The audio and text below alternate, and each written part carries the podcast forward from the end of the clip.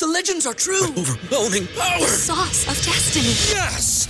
The most legendary sauce has arrived as McDonald's transforms into the anime world of WickDonald's. The greatest flavors unite in all new savory chili McDonald's sauce to make your 10-piece Wick Nuggets, fries, and Sprite ultra powerful. Unlock manga comics with every meal and sit down for a new anime short every week only at WickDonald's. Ba-da-ba-ba-ba, go! At participating McDonald's for a limited time while supplies last.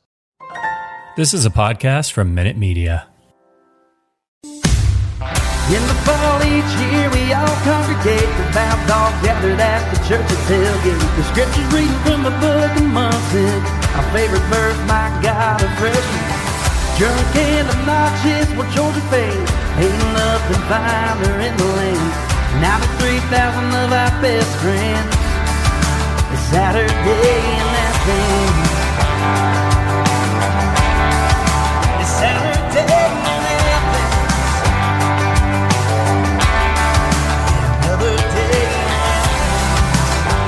Welcome to the Saturday in Athens podcast. We're a Georgia Bulldogs show by Dogs fans for Dogs fans. I'm your host, Herschel Gurley, joined as always by my co-host, Boss Dog. And Boss, it's it's been a minute, homie. Way too long. Been way too long since I've seen that beautiful beard and those long locks.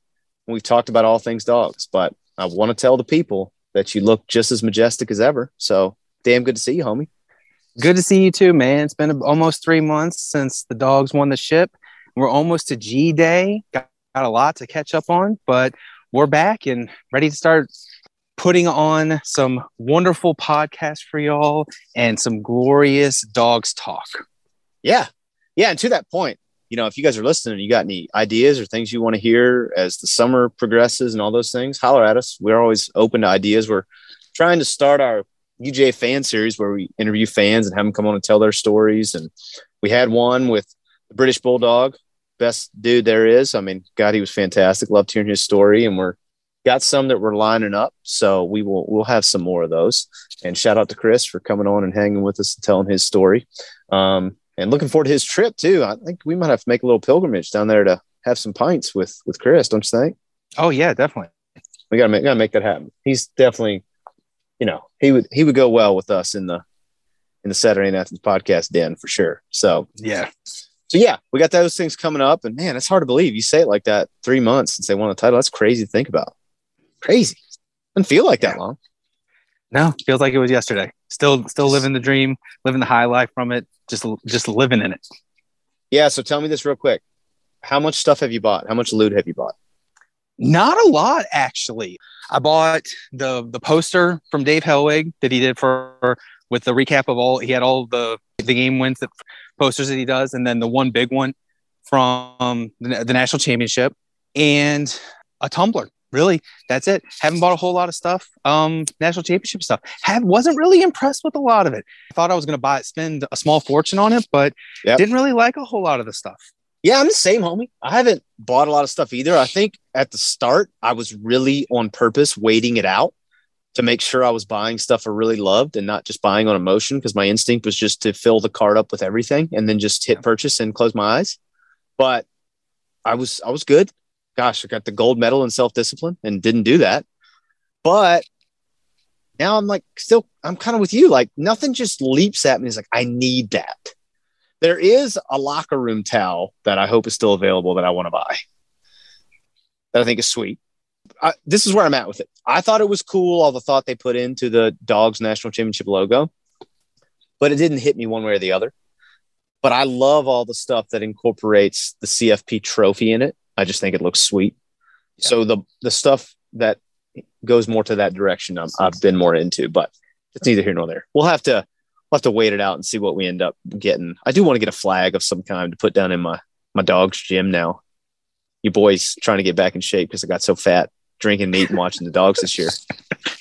Yes, and uh, Herschel getting fat is like 160 pounds. So let's just put that out there for everyone. So I still am literally two of him. I'm I'm a little, little full, a lot of sap in the midsection right now, but we're gonna take care of that. I'm gonna get myself right. Gotta get that beach body right. Although nobody wants to see me on the beach because my skin color is, you know, north north of Arctic. Translucent. Yes, translucent. That's right. I the sun can look at me and I will have a fifth degree burn. So, yes, I, I need to work on that. I'm gonna. It, it, I feel like this year is gonna be much more enjoyable than last year was because there's not that angst.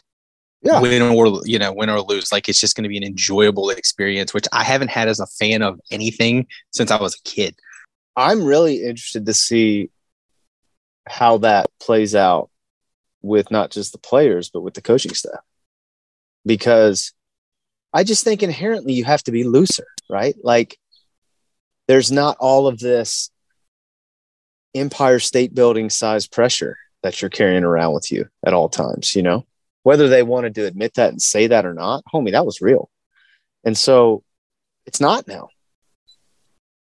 But I it's going to be interesting. I'm super excited and interested to see Saturday just to kind of see how they look and see how different guys look cuz as much as they're losing and they're losing a ton dude they got a lot coming back too that guys that are going to be more experienced and dude the fucking national champs so i just feel like I- that's got I have a feeling. I have a feeling this team is going to be a lot like the 18 team, like losing a ton, but still, but now more experience from the run to the championship, and is going to be very leadership driven with all of the the the experience coming back from the young guys stepping up. Like you know, Fromm was a, a sophomore. You know, Ad Mitchell's going to be a sophomore, but I feel it's going to be on the offensive side this year from the leadership standpoint as opposed to the defense last year.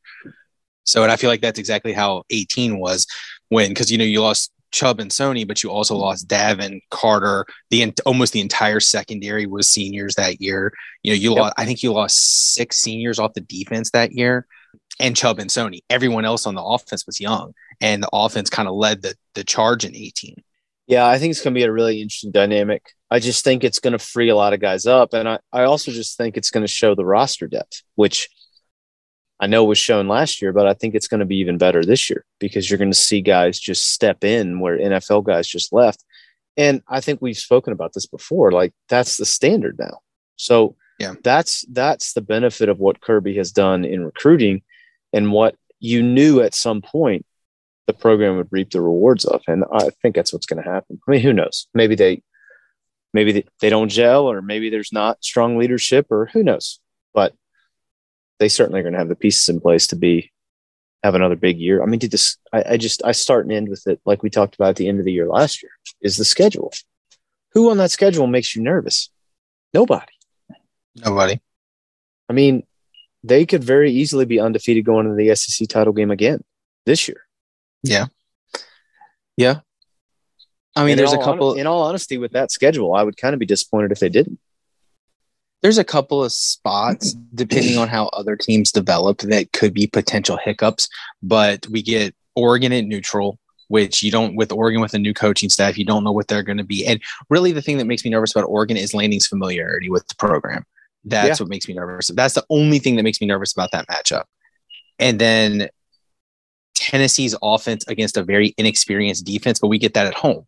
So mm-hmm. if that was at tennessee that game would make me real nervous because Yep. that's an explosive offense against a very inexperienced defense. But also, we get that game now later in the season because of the switch with Auburn, so that we'll know what the defense is at that point. Like if that game Yep. was what the first week of October, like it used to be, that would make me a real that make me a lot more nervous than it does now. Like what first week in November? So yeah, different. I mean, yeah, the way the schedule plays out, like it doesn't. Florida's going to be a dumpster fire. Is there a bigger dumpster fire than Auburn? Um, No. I mean, you, you could say Florida, but I think actually they're in better shape than Auburn is right now. Who do we have from the West this year? I don't even know. Mississippi State. yeah, we, we go to Starkville. Starkville's oh yeah, Stark, away we go game. to Stark. Yeah, we go to Starkville. That doesn't really make me nervous at all either.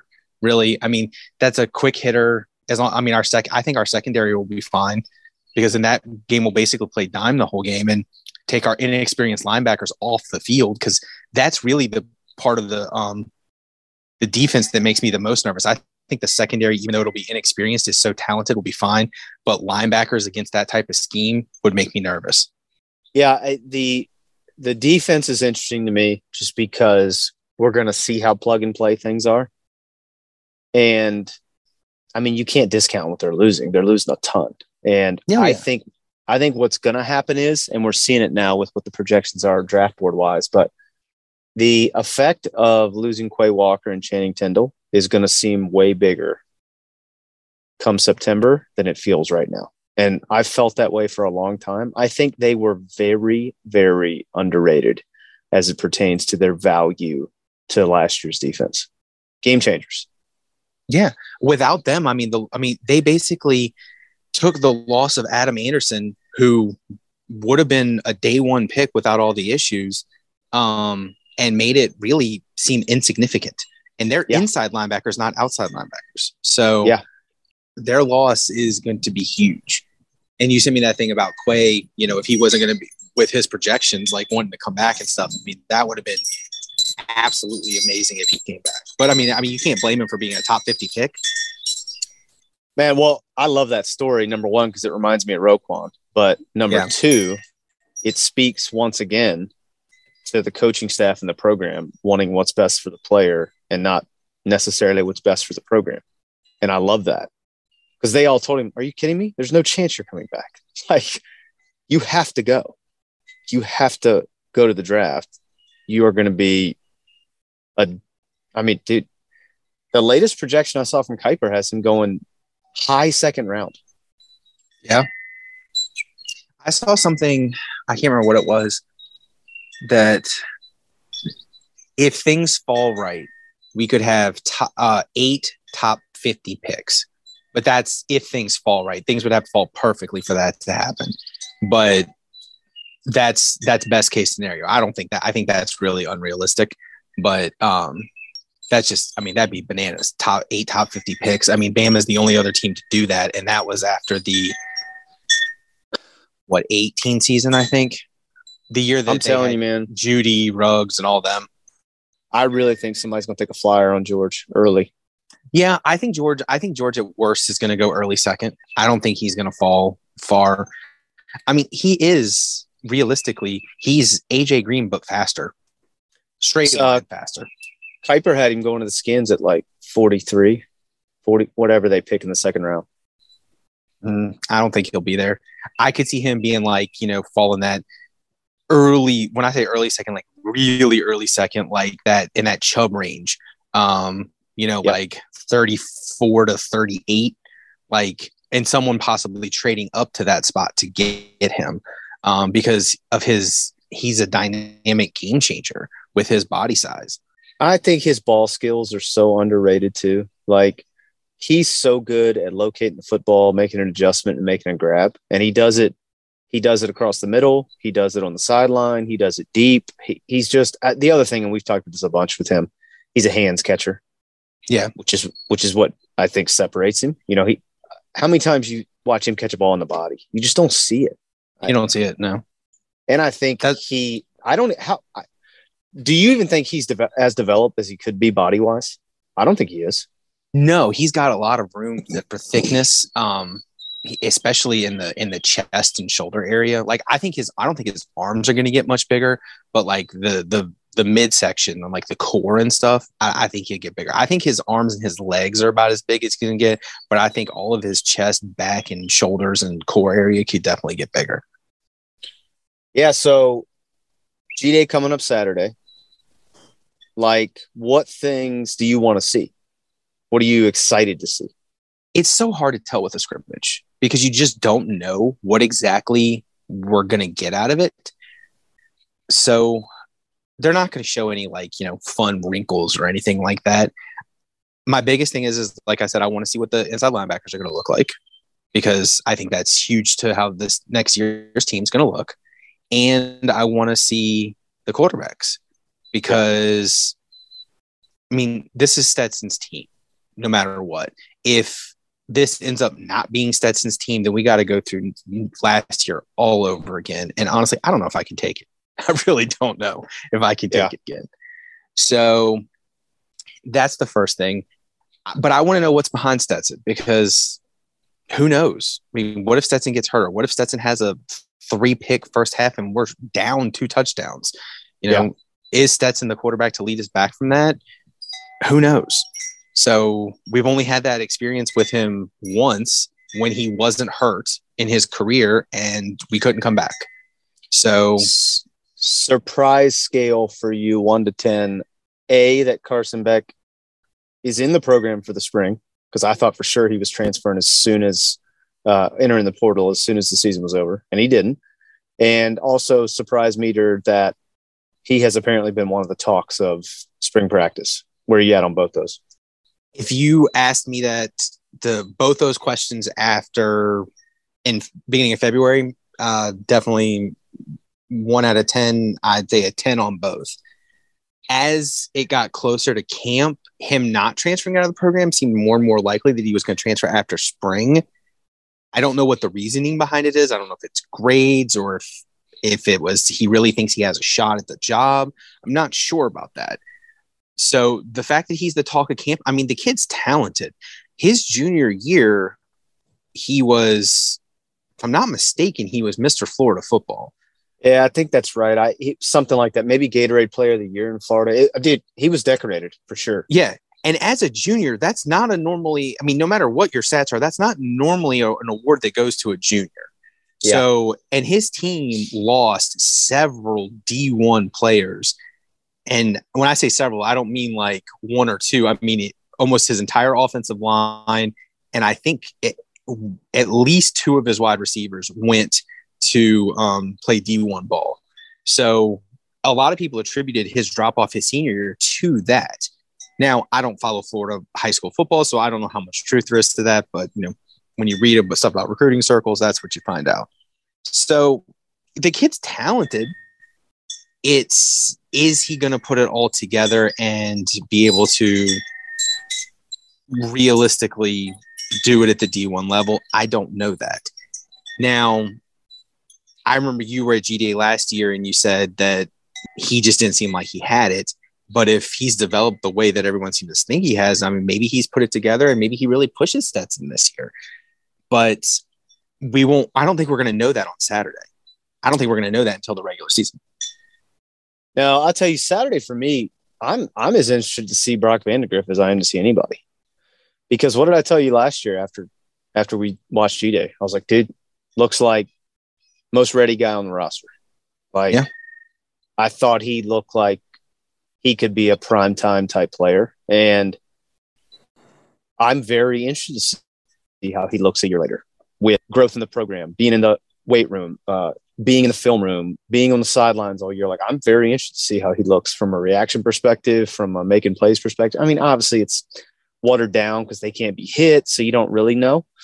But I thought kind of what was tantalizing about him was his ability to extend plays. And you saw it a bunch of times during G Day last year. The thing that made me nervous watching Carson last year, it's, never been about physical capability with him. Ton of arm talent and good bodied kid and makes all the throws, all those things. It's just he seems to me like somebody who the moment overcomes. That's what I felt like watching him because the entire first half of G Day, he was all over the place. I mean, there were a couple times that Arian Smith was almost to millage and with nobody even close to him, and Carson overthrew him, or it was nowhere in the vicinity. And that's hard that's, to do. How do you overthrow Arian? 100%. That's what we kept saying. So that's what I'm interested to see with him is how he looks on that platform. Um, but but again, back to what you said earlier, by all accounts, this is all just fodder for who's going to be the backup. Has nothing to do with the actual quarterback race. And I, for one, think that's a good thing. I think if you win the national championship, it's your job, homie. Period. Hard stop, and let it roll that way. And to be honest with you, I am very interested to see how Stetson looks and develops with it being his gig because there's some security in that. And I think that will make him looser, which I think for him is good. I think he plays better looser. I don't think he plays as great going, oh God, am I going to get yanked? Are they going to hook me here? Yeah. So I'm interested to see how he, he is. he I mean i'm not comparing the physical or talent wise from stetson to this but he's got a lot of his uh, of uh, that Tony Romo swagger, gunslinger, Brett Favre gunslinger type mentality that he thinks he can make every throw and can Sure. fit it into any window. And there were only a couple instances last year where I felt like we saw that. Definitely UAB was one of them. Um, you saw it. I, I think you saw it the third and in the fourth quarter against um, Bama with the game on the line, but in the in the um in the national Oh. championship. But I don't feel like you really saw it. Like there was a lot of tense moments throughout throughout the season with Bennett, and I don't think you saw that him really let it rip like he Uh, would have preferred. I- I thought Orange Bowl he played probably as loose as he played all season. Other than UAB. I mean, you did UAB was unreal. I mean, and I don't care that it was UAB. Just doing what he did that day and some of the throws that he made was ridiculous. So, but I thought he played super loose Orange Bowl. Well, I'm going to be pretty completely transparent. My memory of the Orange Bowl is pretty hazy. So uh, I, I had a lot of uh, adult beverages that day. Um, it was so it was tinged tinged with brown water. Is that what you're telling me? yeah, yeah, definitely Okay. was. So Okay. I know Yeah, that I feel that. played excellent, but my memory of of like specific details, other than seeing replays of certain plays, which mostly were on the defensive side of Jalen Carter, uh, honestly, um, I don't really remember a whole heck of a lot of that game. Man, I'll tell you who else I'm excited to see Saturday. I'm excited to see Mr. Gilbert. Yeah, Just to kinda- me too. I mean, this will be the first just- time he stepped on the field since before uh, LSU Florida, right? He no, he didn't play in that game. It was the week before was his last game Yeah, in so I- 2020.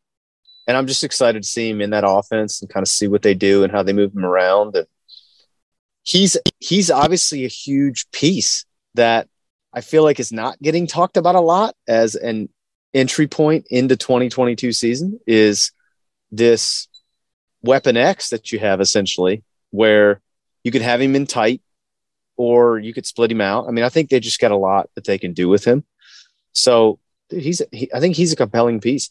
I I don't think he's going to get full run because I don't think he's full contact yet. But man, Arian Smith's another one. I mean, you know how I feel about Arian Smith. Yeah.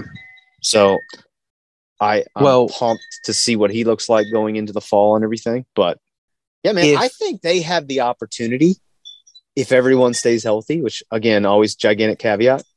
They could be better offensively this season than they were last season. Don't you think? Oh yeah. Oh yeah. If Darnell stays, again, big if. I don't even want to get into that speculation because I've been all over the board with that. Whether he was going to stay, go. I I honestly have no idea what he's going to do. I hope he stays. If he leaves, I wish him the best, just like everyone else. If Darnell stays, and our three tight end set is Arik, Brock, and Darnell. I- Yeah. that would be my base set. that would be my Yeah. base set. Hundred percent. It'd be bananas, man. I almost think you could do some stuff like the um, like the old Joe Gibbs Redskins offenses used to do, where you have Brock be a true H. I mean, what did what did what did Coach Monken call him last preseason? Said he was an F. Said he could play a bunch of different spots. So I think I think there's there's some capability for that, and I think Darnell's going to be your more traditional Y, and then again, I think I think Arik's more of your YX. you know what I mean? Like you Yeah. could do different stuff with him. And then I, I think Brock in so many ways is an H, like Chris Cooley esque from the second Gibbs tenure with what you could do with him. Um, a weapon in the passing game, can block. I I mean, he's obviously more dynamic than Cooley was, but man, they could do a lot of cool stuff. And I think both of those backs, whether it's Kenny or whether it's Kendall, would be awesome in the single back set with an H back. I don't think either one of those guys necessarily needs a lead blocker. You know what I mean? I I just, Yeah. I think they're they both have the capability to bust big plays and have home runs. And you know your boy is fired up to see Kenny, Kenny. Mack get Yeah. all the run, baby. yeah. No, I'm I'm excited about the running backs. I'm ex- I tell you what, man, I'm excited about. Cannot wait for the freshman running backs to to see what they're going to look like. I just want to see what Branson looks like in pads. Good lord. Yeah, so he he enrolls summer, right? Yeah, yeah, yeah. He's not going to be on Saturday. He's summer I'm just, enrolling. Yeah. I'm just, just, just. I mean, he looks like a tank already, and he's you know 18. I, I cannot wait to see what that kid looks like. Dude, he looks like a Marvel character. Like he looks like somebody drew him drew him for a comic. That's what he looks It's like. ridiculous. But I, I mean, I don't want to harp on the line because that's just seems to be my go-to every year. But and I don't think we're going to know what the line is going to look like till fall because Tate's not healthy. He can't. He can't. When Tate and we don't know if Tate's going to be healthy for fall yet. They say he's going to be healthy, but that's a weird injury to come back from the list Lisfranc surgery. Yep. So it, he may not be healthy at all this year. And if he's not, the guard play is gonna could be an issue again because we need Tate to stabilize that. I think you got your center and your tackles are set again, and who knows who the guards are going to be. Yeah, it's all going to be an interesting dynamic, and I think, and we've talked about this before. I think in so many ways, the line is an interesting dynamic because you have individual positions, but they're they're a five man unit. So Yeah. it's as much about finding the five that play the best together as it is about finding the best five. Does that make sense? Yeah. So like I would I would take a guy at a position who maybe is not the most talented player that we have at that position if he fits best with the sum of the parts. So that's kind of where I sit on on the O line. I think the one spot where that's not true, maybe two spots. Left tackle, obviously. I you Yeah. want you want the best left tackle there, talent wise. That's who you want. Build the rest around it. But I'll tell you, for me, importance wise, and I know you're biased about it, but center is the most important person on the line for me. And to have SVP back, and I, I just think that's huge for that line. And I think he'll fix some deficiencies just by his leadership and his smarts. I mean, I just think that's real. So Yeah. y- you feel great about that as your base point, And then to have two anchors on the outside too, we can figure out guard. And if we can't figure out guard, something has gone really wrong because that line's plenty talented from a recruiting perspective to fill those slots and roll. the biggest thing that makes me nervous about the line, and this ties into Mims transferring, is is if Broderick or Warren go down. Well, really, Broderick goes down. Our backup left tackle right now is a true freshman, and a true freshman in the SEC at left tackle. Whoo, man, that makes me nervous. But Yeah. You know, I mean, you can't you can't worry about that. You know, you can't worry about that. No, and talent's got to play. You know, if it happens early, it happens early. I I always try to look at those things if they were to happen as a blessing in disguise, because what's happening is you're just getting trial by fire. You're getting christened in the heat, essentially, instead of getting eased into it. And I'm all right with that. I I think the way to learn and the way to get better is to play. I mean, yes, you need to bide your time and get strong and learn in the in the film room and all those things, but dude, there's no substitute for action and doing it and figuring it out. So if that were to happen, hey, so so be it. All right. So I don't want to completely pay it off G Day, but what, like 12 days after G Day is the draft? And just like the dogs did in Indy, they're fixing to steal the show at the draft too. I mean, projections are showing 14 being very, very realistic for guys they get drafted. Very realistic. And that doesn't even include all of their draft eligible players. Now, I'll caveat that with that 14 I'm saying includes Adam Anderson. So Yeah, that would that would include Adam Anderson being drafted. And I think all the projections I've seen so far, the two that don't get listed thus far are Jake Camarda and John Fitzpatrick. So, dude, after seeing Charlie Woerner go, I, I think John Fitzpatrick very draftable. Yeah, I think I think he's a sixth, seventh round pick.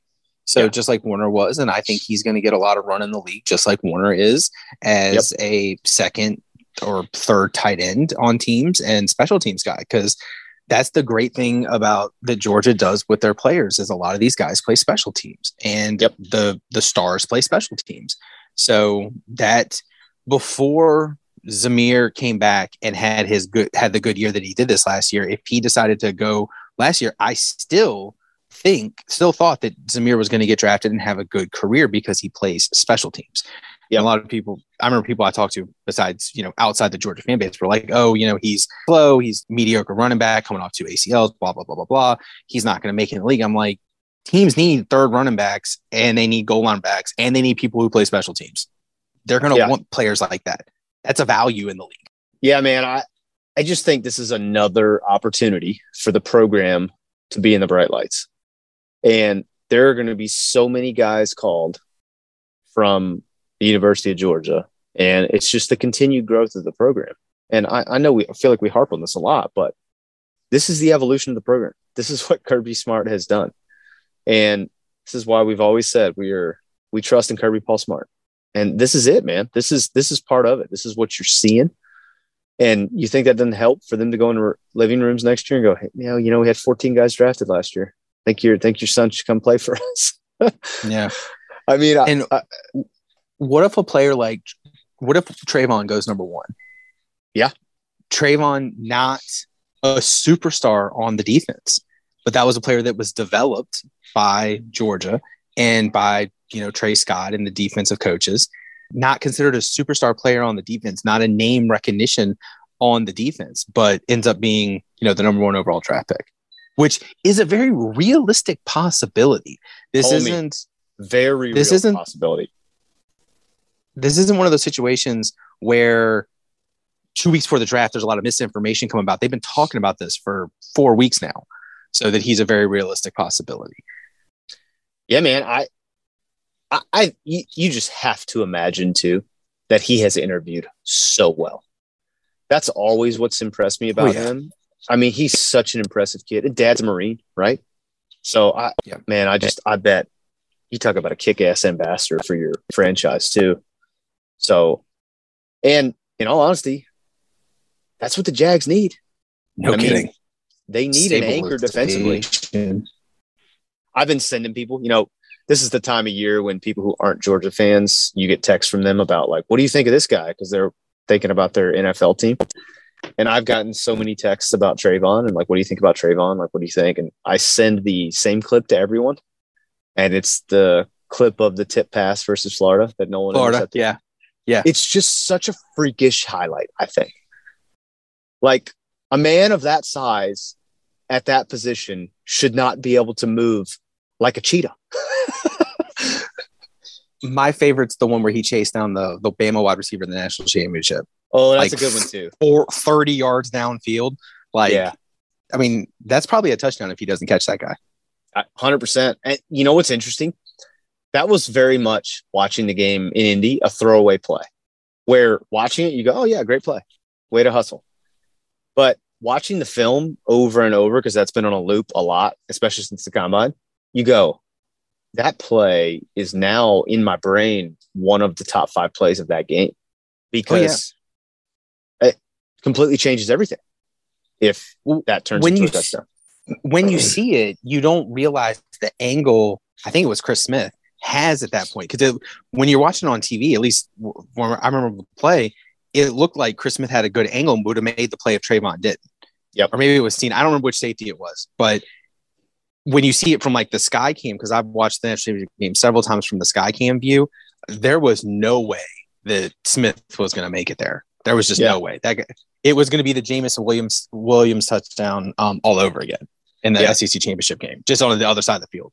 Yeah, I mean, well, let me ask you this: ballpark. We did this last year, and what did we end up? We said, what did we say last year? We said we thought they'd get ten drafted. You said year. eleven, I said I said thirteen.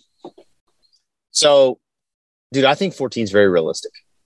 But Yeah. the thing I'm more interested in, I mean, the top 50 thing, I think is a big deal.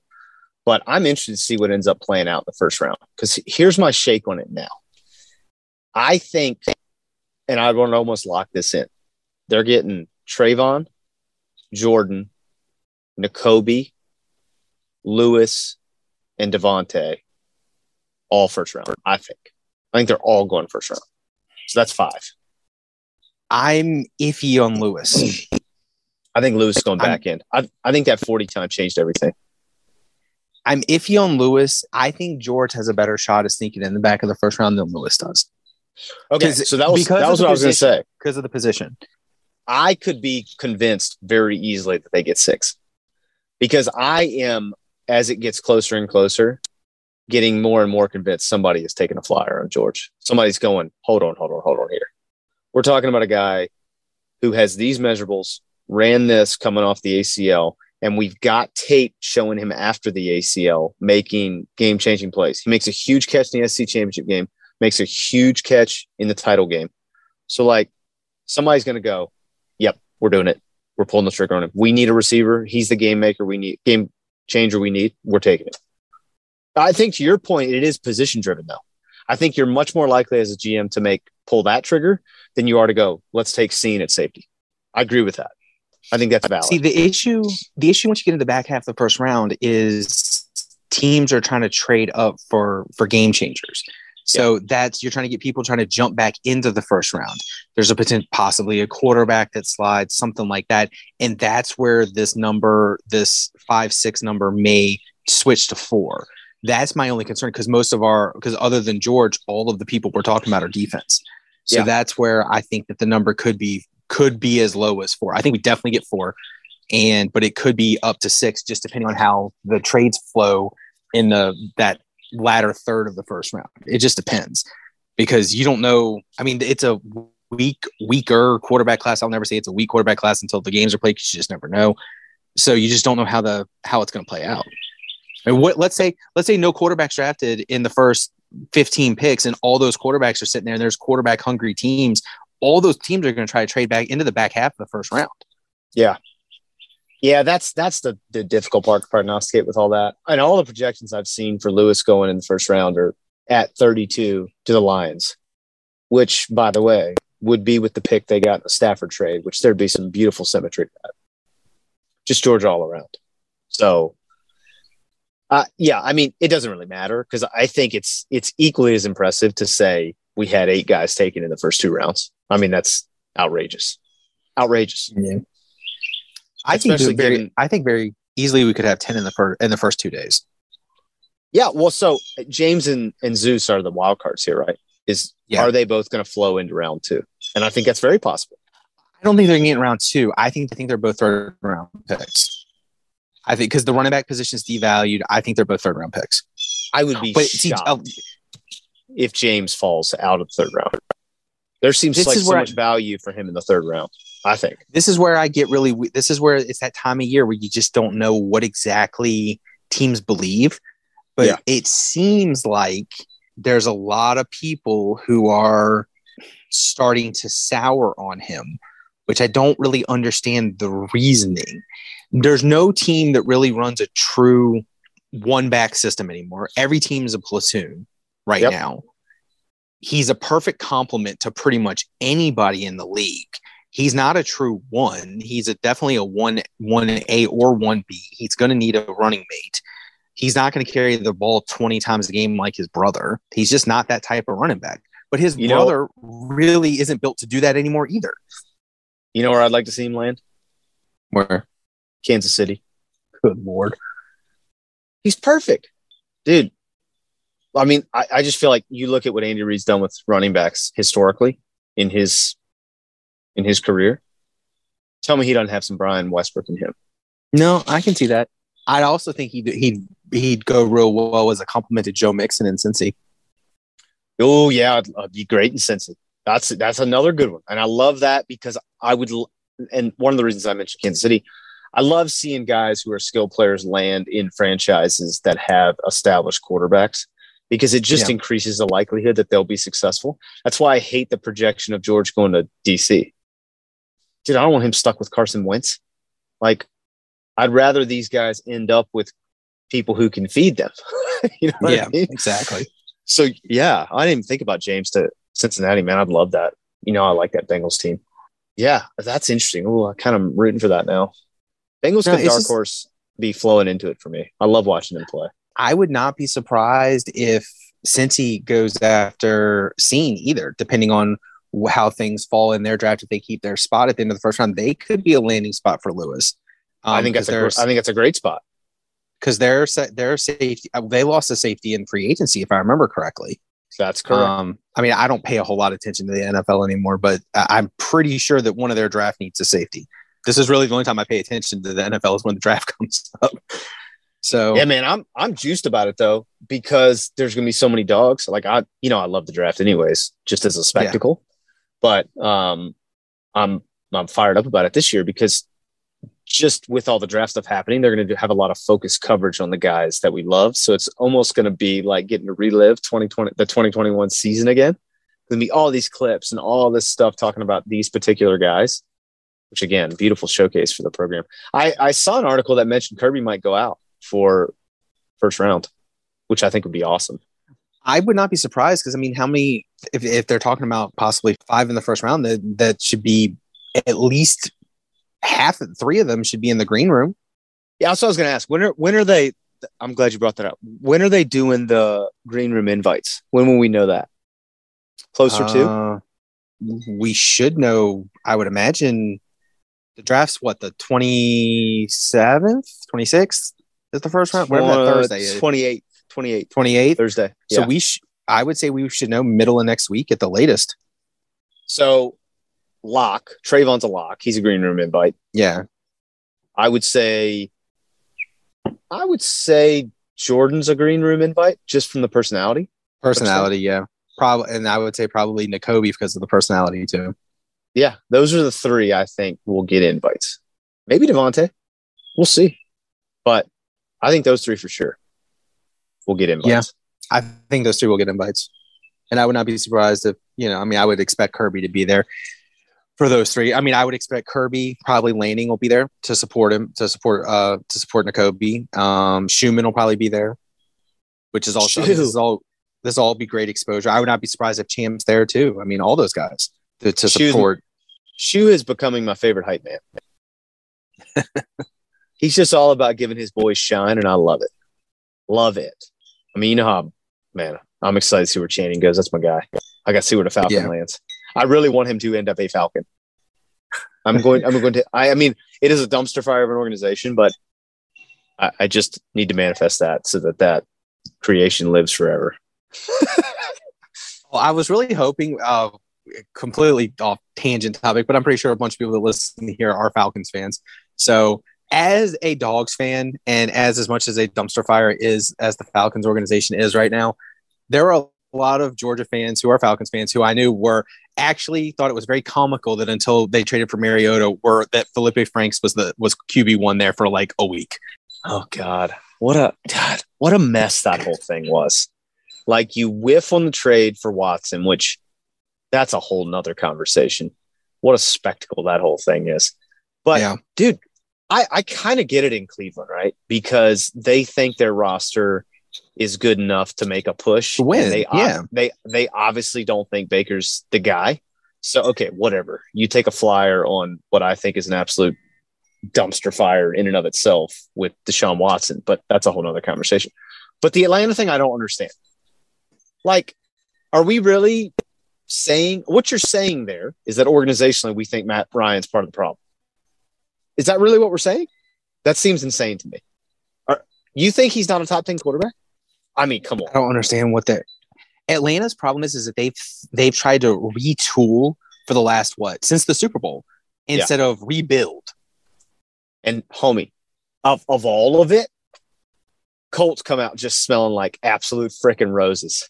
I know. you you know. dump Wentz, who is a just trash bag, and you get Matt Ryan, who by any and all accounts is just world class human being.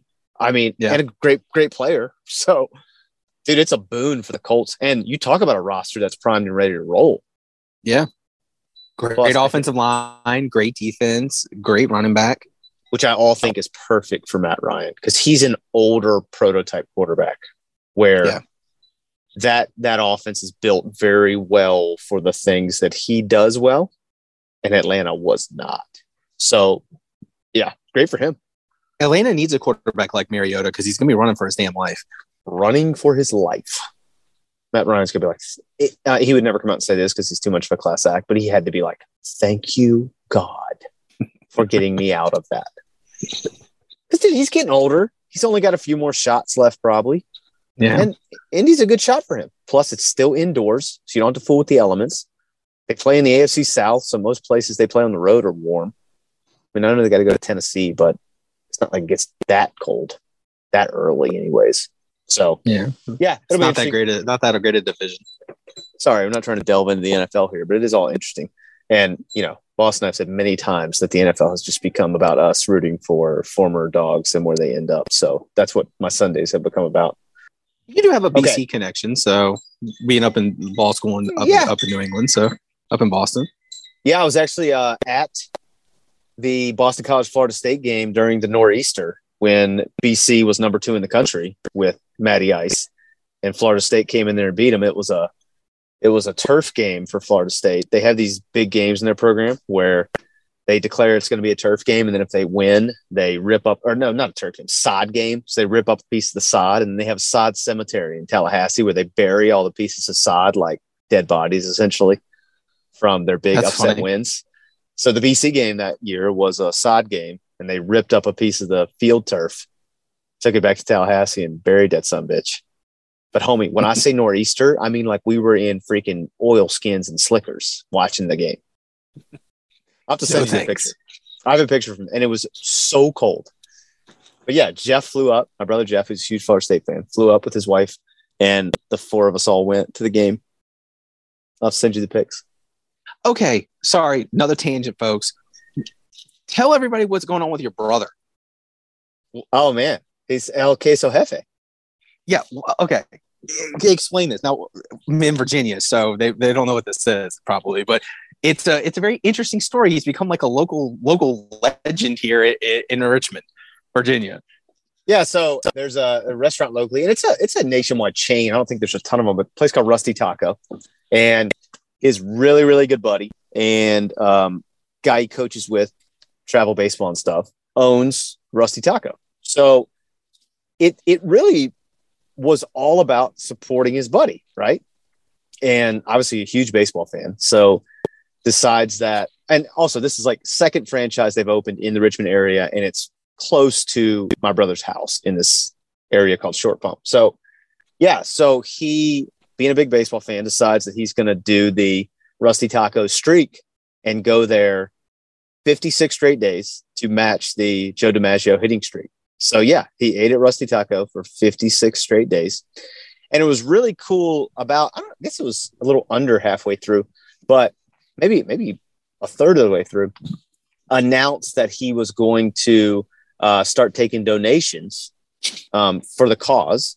And he donated all the donations to this organization called, I think it's called Finnegan's Challenge. Is that right? Am I, Yeah. am I remembering that right? And cool organization. They do really, really great work. And so that's how it all played out. And um, yeah, when the streak was over, a couple of local outlets picked it up and were running stories about it. It's been cool to watch. But yeah, they, they nicknamed him El Queso Jefe because Yeah. that's what my boy gets every time he goes is the queso. He'll cut you a- for some queso.